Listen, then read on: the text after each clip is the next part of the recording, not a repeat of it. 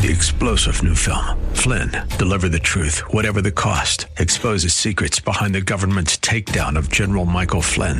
Flynn knew what the intel world had been up to. He ordered the first audit of the use of contractors. This set off alarm bells. He told the truth. He was the most dangerous person for Donald Trump to hire. They had to get rid of Flynn. Flynn, Deliver the Truth, Whatever the Cost. Available now. Watch it today. Go to SalemNow.com. SalemNow.com.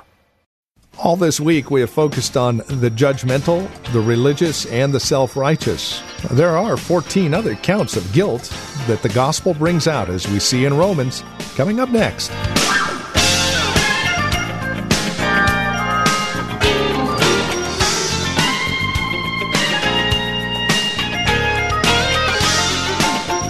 And again, welcome. This is Truth for Today.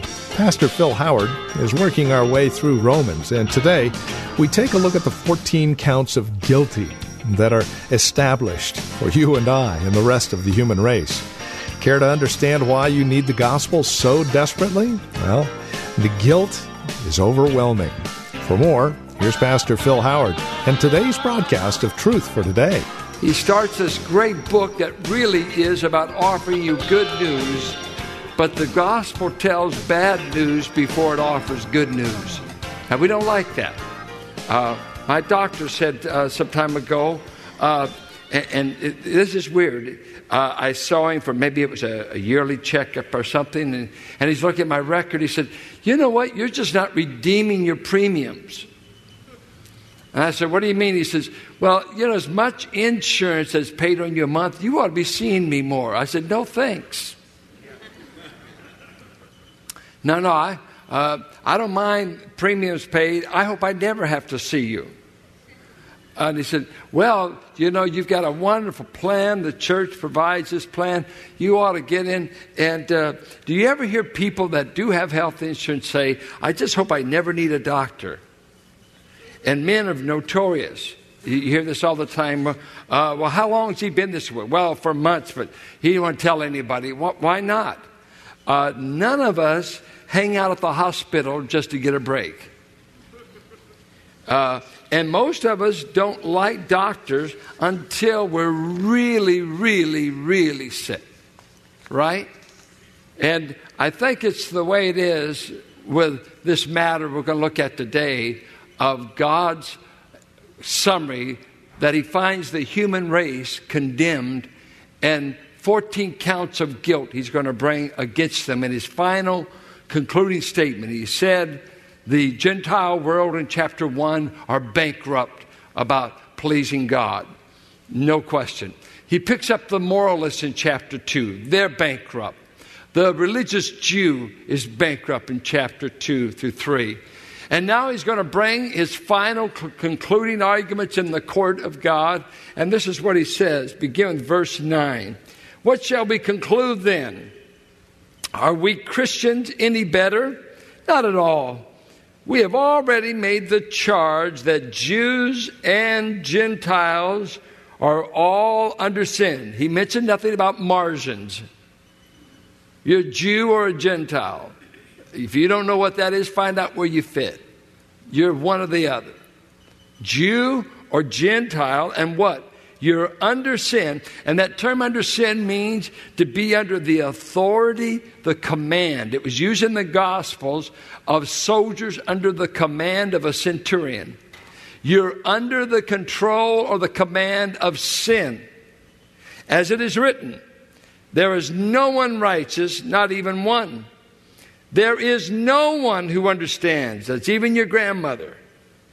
No one who seeks God. All have turned away. They have become worthless. There is no one who does good, not even one. Their throats are open graves. Their tongues practice deceit.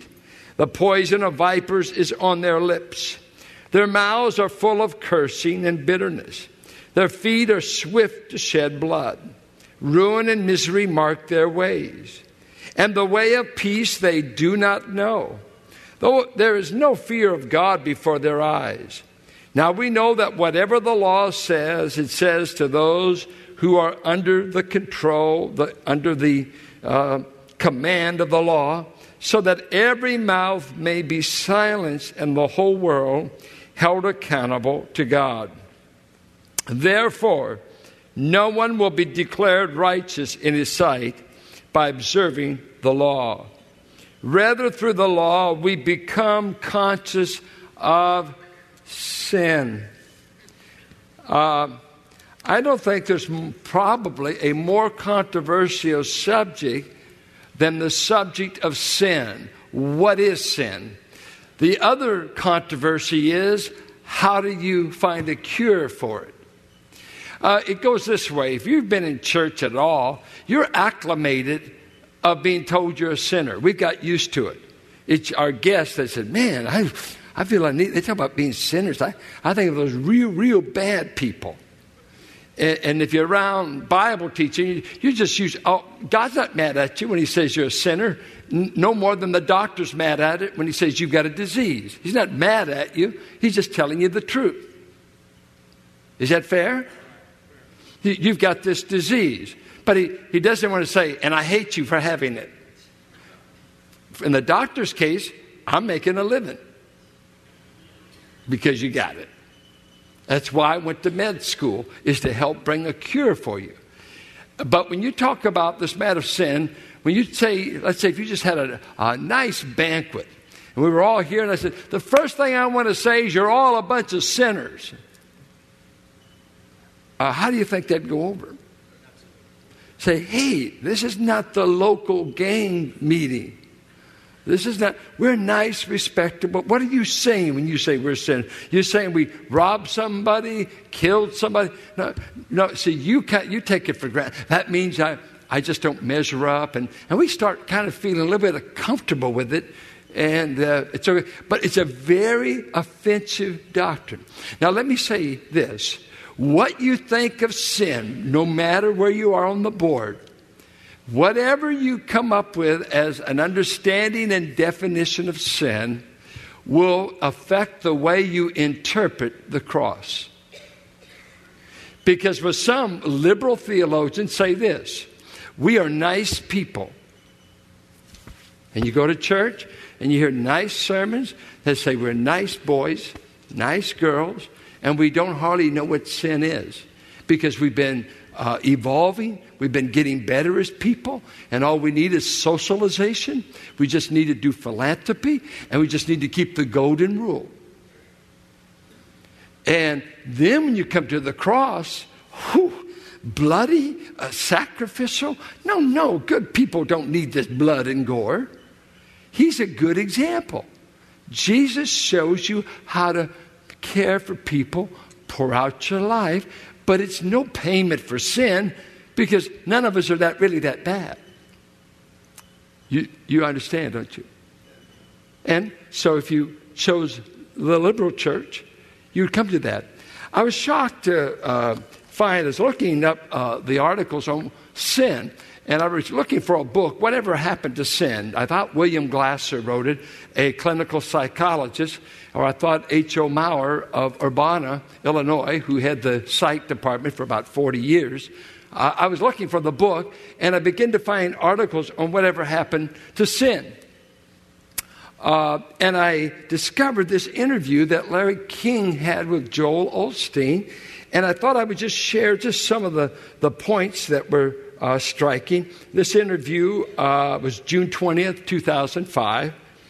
And King asked Osteen about people who did not claim to be Christian, Jews, Muslims, and other non-Christians. What do you think about it? They're wrong, aren't they? Said King. Osteen replied, well, I don't know if they believe they're wrong. I believe here's what the Bible teaches, and from the Christian faith, this is what I believe, but I just think that only God will judge a person's heart. I spent a lot of time in India with my father. I don't know about all the religion, but I know they love God. And I don't know if they're okay or not. I've seen their sincerity, so I don't know. I know for me and what the Bible teaches, I want to have a relationship with Christ. King went on and says, do you ever use the word sinners? Osteen replied, I don't use it. I never thought about it, but I probably don't. But most people already know what they are doing wrong, and when I get them to church, I want to tell them you can change. So I don't ever want to mention, I want them to live their best life now, which is his moral theme of his ministry. He went on.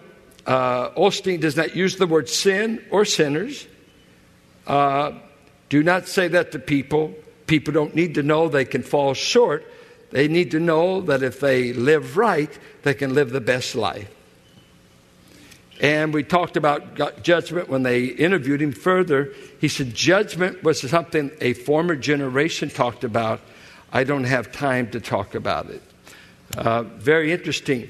A book that was sent to me years ago, it's called Self-Esteem, The New Reformation. Has anyone ever read it? It's by Robert Schuller, and he sent every preacher in America this book free of charge. And this is what the book teaches, things like this. Salvation means to be rescued from poor self-esteem. Salvation is being rescued from poor self-esteem. Hell is the loss of self-esteem. You can look this up under Robert Schuller, quotes from Self-Esteem, The New Reformation. I'm quoting, okay? It's on the web. Robert Schuller, quotes from Self-Esteem. Jesus Christ, when he died, he was really self-esteem incarnate. And he goes on, they ask him, what is sin? Well, any condition that robs God of glory by stripping one of his children of their right to divine dignity.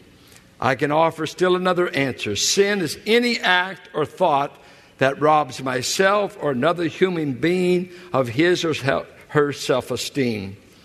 Classical theology defines sin as rebellion against God.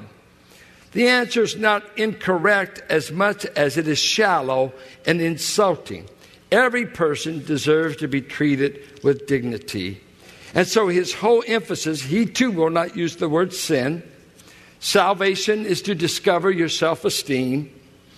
Christ is the one who is a self-esteem incarnate that showed us. And he says the new Reformation will be we will forget about sin, we will forget about judgment, we will forget about the wrath of God. What men need is to think better of themselves. If you study psychology at all, how many of you took psych in college? How many of you studied Freud? Anybody? You had to study Freud. Well, Freud developed a psychology that one of our greatest problems is guilt. And guilt comes from what? An overdeveloped superego. And superego is that thing in you that was conditioned by your parents, by your church, by your culture, that developed this grid of what's approved behavior and what's disapproved. And so when you come in loaded with guilt, you are violating your superego. Freud's answer to that is we must get rid of those categories, remove parents as an authority, church, religion, any authority as an authority. We must remove cultural mores. And basically, if you feel like doing it, do it. If it feels good, do it.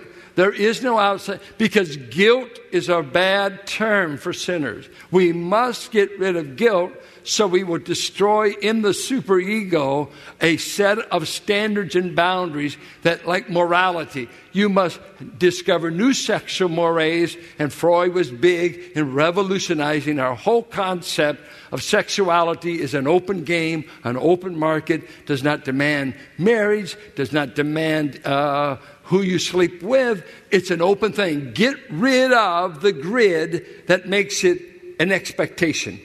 Get rid of the expectation, you get rid of the guilt. You take, I'm just trying to give you a feel. Today, common things about sin. What's the big thing in our culture? I'm this way because my mom and dad were. And so William Glasser developed what was known as reality therapy as he worked with juveniles. Reality therapy says you are responsible for what you do, and we can't blame where you came from. Well, the issue comes up. Is the boy or girl that way because of their nature or because of their nurture? Well, probably both. But the idea that built in to you is any propensity to sin is a loaded question. Let me give you some church history. In the 4th century, two Catholic bishops got into a fight. And they were both in North Africa. One was Augustine, who'd been a profligate, immoral fornicator before he got saved. Went to Rome just to sleep with girls. And his mother was weeping over him all the time. God saved Augustine. And he became a celibate the rest of his life. And he got into a fight with a man named Pelagius, another very prominent teacher. And this was the battle. Pelagius taught this. Augustine said, and he's the Roman Catholic bishop, notorious for what all Roman Catholics learn in catechism, original sin. And a new movie's out to debunk that. That is, you have sin in you from the point of your origin. That from the point of origin, there is a propensity to sin. Here's the issue. Do I sin because I'm a sinner, or do I become a sinner the first time I sin?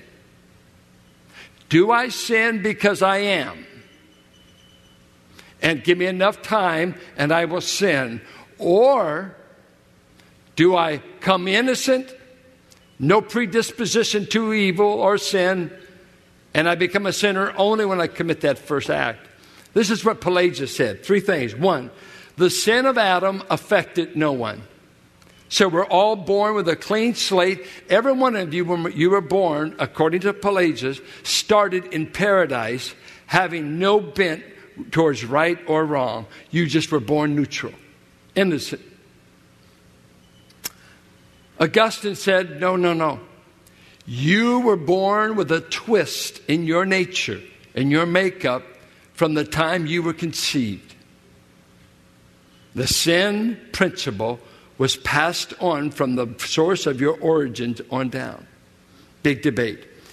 Pelagius says, those born after Adam have been born in a condition of innocence as Adam was before the fall. 3, every human being has the potential of living a life in which they will never sin. It is possible to live because you're not born a sinner.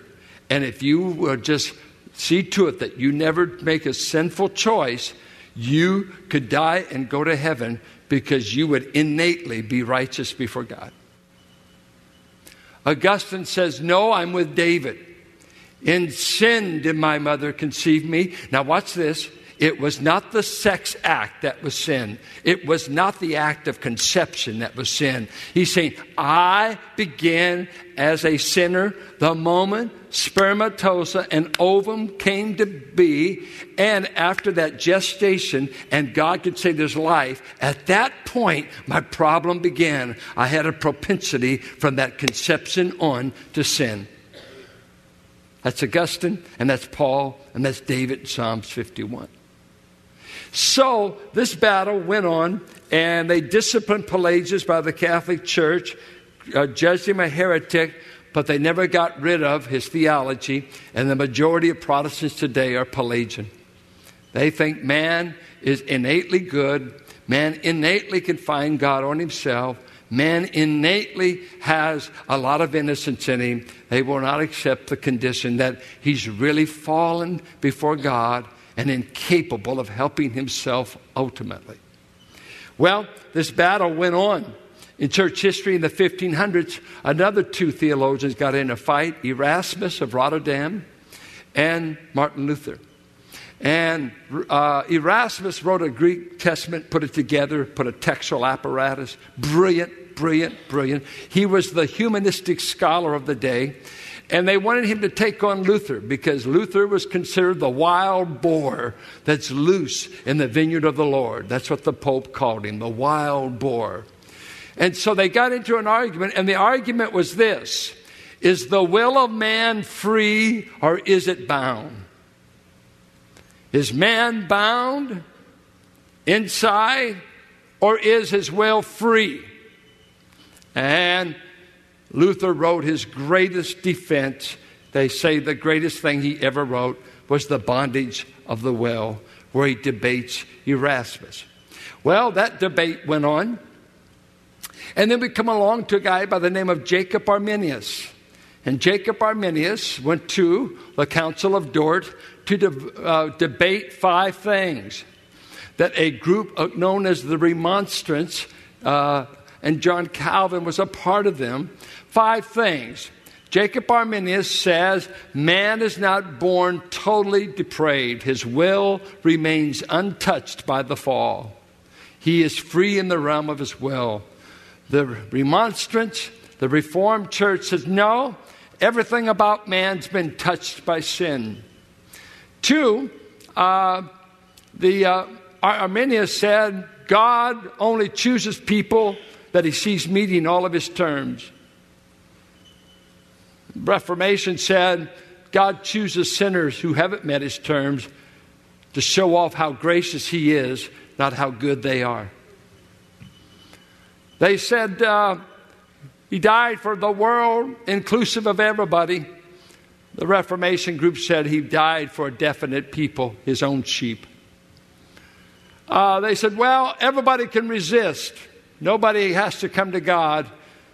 The Reformation said, when God lays hold of a man to save him, he will exercise such strength over the heart, it will be impossible to resist it.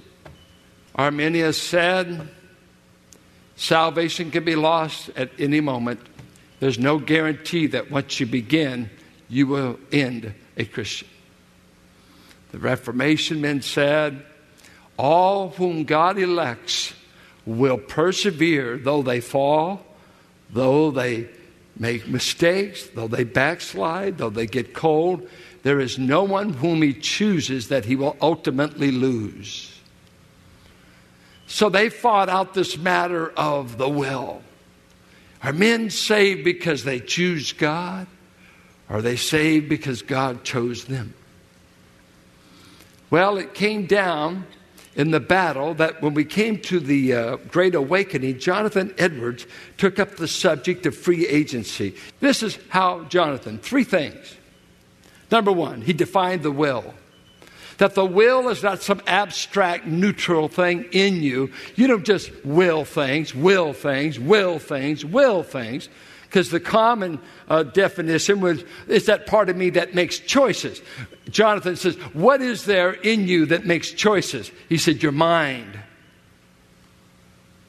That your mind considers the options. You're given five options. Now, you're free to choose any one of the five. What is it going on in your mind that made you make this choice? So he took it back. The will responds to what the mind perceives as the right choice. The mind is not neutral. This is Edwards. We choose things that we consider are the best choice. Is the will bound?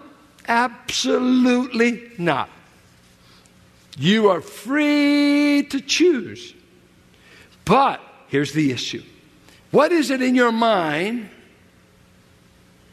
and in your moral choices that makes you choose what God hates? And it's your choice. No man goes to hell against his choice. God will give you what you want. Why did you choose, though, when it's all said and done? Third thing he said is, why the will never chooses God. Natural inability, moral inability. Working our way through Romans, this is Truth for Today with Pastor Phil Howard. We trust today's broadcast has been enlightening and especially as we see our desperate need for the gospel. As we close out our program today, we would invite you to contact us. Let us know how the broadcast has encouraged you, has ministered to your walk and relationship with Christ.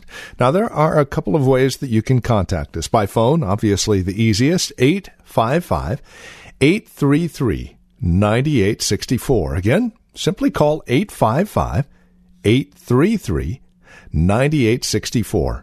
You can also write to us at 1511 M. Sycamore Avenue, Suite 278, Hercules, California. 94547 is the zip code. Now, the easiest way to get in touch with us would be through our website, truthfortodayradio.org. Now, as you stop by, you'll be able to drop us an email, but then take advantage of the many resource materials we have available. Again, they're at truthfortodayradio.org. You'll also be able to find out more about Valley Bible Church here in Hercules, who we are, what we believe, worship times, directions, and the like. Again, truthfortodayradio.org, or again, simply call 855-833-9864.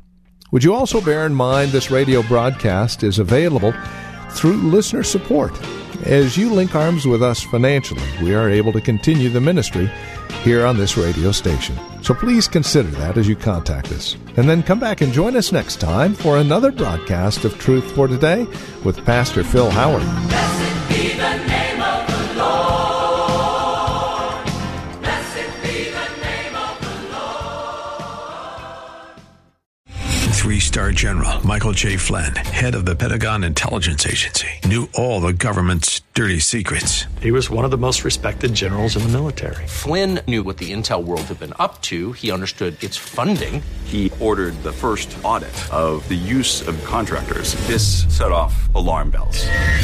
The explosive new documentary, Flynn, Deliver the Truth, Whatever the Cost, and covers the facts behind this scandal. Flynn told the truth. He was the most dangerous person for Donald Trump to hire. I find out the worst enemy that I'm going to face in my life is right here in America. They took my assessment and they wanted me to change it. And I was like, I'm not changing it. They had to get rid of Flynn.